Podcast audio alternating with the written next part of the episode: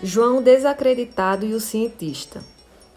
Bom dia, doutor cientista. Vim aqui no laboratório porque li que sua vacina pode levar a gente a óbito. Então quero mesmo saber se é verdade o falatório.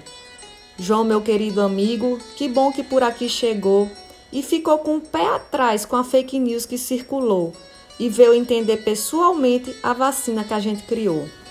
Pois é, doutor cientista, a verdade logo me diga pois, pelo que tenho lido, a vacina não é assim produzida, num tempo tão ligeiro que a gente nem acredita.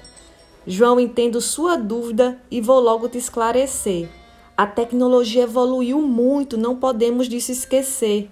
E diante de tanta morte, nos dedicamos para valer. Trabalhando dia e noite, a gente nem descansou.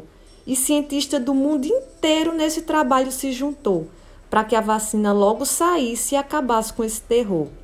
O mundo todo está se vacinando e o Brasil está bem atrasado, porque tem gente inventando que o povo vai ser transformado em jacaré ou em outros bichos, isso é coisa de abestado. Mas doutor cientista foi uma autoridade que falou que a vacina não era confiável, falou parecendo doutor. Em quem a gente acredita com a fala desse senhor? Essa autoridade, João, no laboratório nunca entrou. Não sabe nada de pesquisa, não dê ouvidos, por favor. Acredite na ciência e em quem muito estudou. E ainda te digo mais: todos têm que se vacinar. Tem que ser obrigatório para o vírus não mais circular. Se um toma e outro não, o vírus não vai nos deixar. E mesmo com a vacina, mantenha todos os cuidados.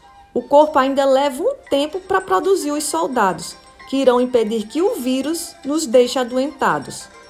Pode até acontecer com a vacina já tomada, da gente até adoecer, ter talvez uma febre baixa, mas é garantido não agravar e não morrer dessa danada. Mas, doutor cientista, que coisa boa ouvir isso. Vou espalhar para o meu povo para a gente ficar tranquilo e se vacinar sem medo e sorrir com mais alívio.